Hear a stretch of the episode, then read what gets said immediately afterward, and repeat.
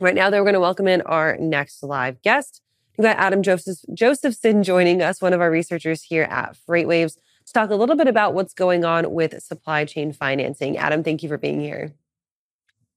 Good morning. Thanks for having me. So let's dig into it just a little bit. Supply chain financing is something that is really interesting and it's kind of taken our industry by storm, right? We've seen we're seeing a lot more companies start to rely on this as a way to secure a little bit of help in spreading out maybe some of that financial pain that they're seeing. Break down what it is for us and how it's different than taking on traditional debt. Sure. So it's it's it's effectively short-term debt. It's it's not defined as such, but that's effectively what it is. It's effectively companies borrowing short term from their suppliers via this rather complicated series of arrangements slash transactions. So it and, and the the transactions are set up as they are precisely so that this financing is not characterized as debt on a company's balance sheet because companies obviously do not they'll do whatever they can to ensure that this is not treated as debt uh, for the benefit of their credit ratings etc but basically without going into too much detail a buyer of a product will arrange with an intermediary typically a bank for the bank to pay the supplier of that product. So it's not, it, these transactions are happening separately.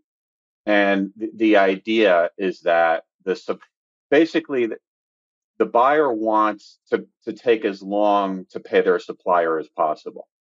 And via this arrangement, the supplier can, in effect, leverage the buyer's credit rating to get a better deal on this transaction. And again, it's a little complicated, but let me simplify it. If Procter and Gamble wants to pay its suppliers 60 or 90 days later, they'll tell their suppliers, we are going to pay you 90 days later. But it's it has to be worthwhile for the supplier to agree to do this because they're getting paid 90 days later.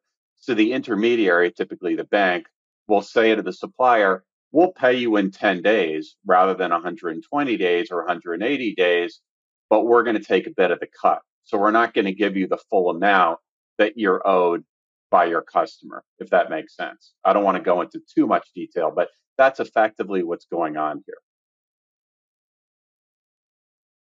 That kind of gives people a little bit of pause, right? Because you think about this and you're like, okay, where's the catch? Where does the responsibility fall?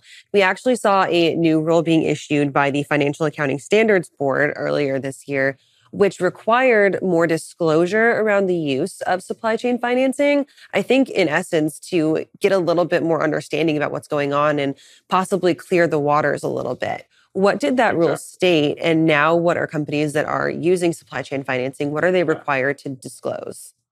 Yeah, great, great point and, and question. So the FASB was asked to look into this matter a few years ago by the big four accounting firms because this supply chain finance has become a very large industry. You know, I mentioned in my article last week that by my count, there's over a hundred billion of supply chain financing outstanding just among the S&P 500 companies.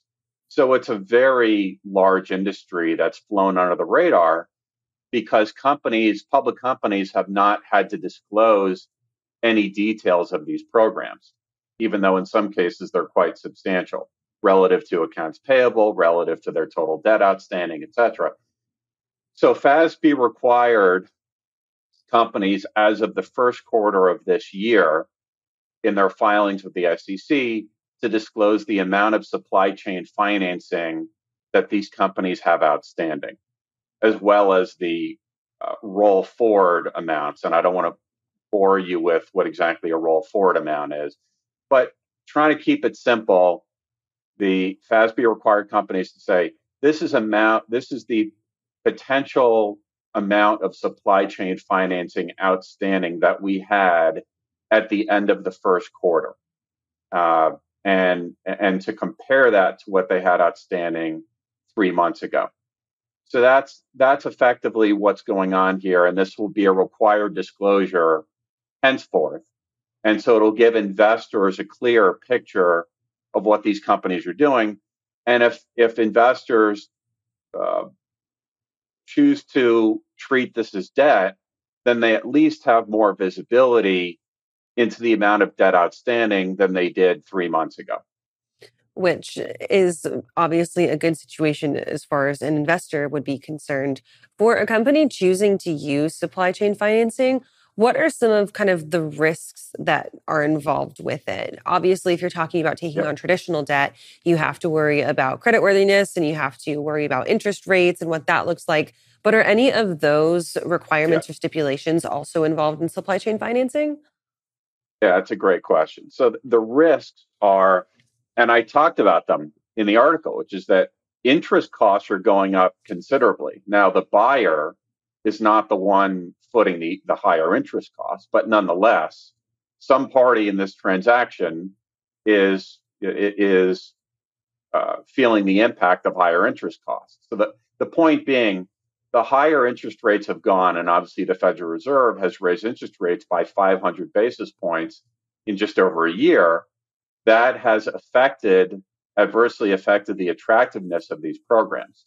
So that's one risk is that these transactions become ever less economical for all parties because they're much more costly than they were a year ago. Another risk is that this is, as I wrote in the article, an uncommitted form of financing. So, in other words, if the intermediary, typically the bank, whether it's JP Morgan, Citigroup, Deutsche Bank, whomever, wakes up one day and says, you know what, Procter and Gamble or Walmart or Ball Corporation or whomever, we are no longer going to provide you with this form of financing. That's it. There's nothing that the that the the buyer can do about it. That that financing just goes away. That's what that's what I mean by an uncommitted form of financing, unlike other forms of bank financing such as lines of credit that are committed. So if you're a company that's taken significant advantage of these programs in years past, and all of a sudden you no longer have access to them, well, what are you going to do? Where are you going to get your cash from in a pinch? So companies could be forced to uh, withdraw, you know, um, pull down whatever remaining uh, credit they have on their revolving facility with their bank, or issue bonds, or whatever the case may be. So it's basically a form of financing that could go in a way, that could go away in a flash, and companies will have to figure out what to do about it. But even absent that, the cost of this financing is going up, which is a problem.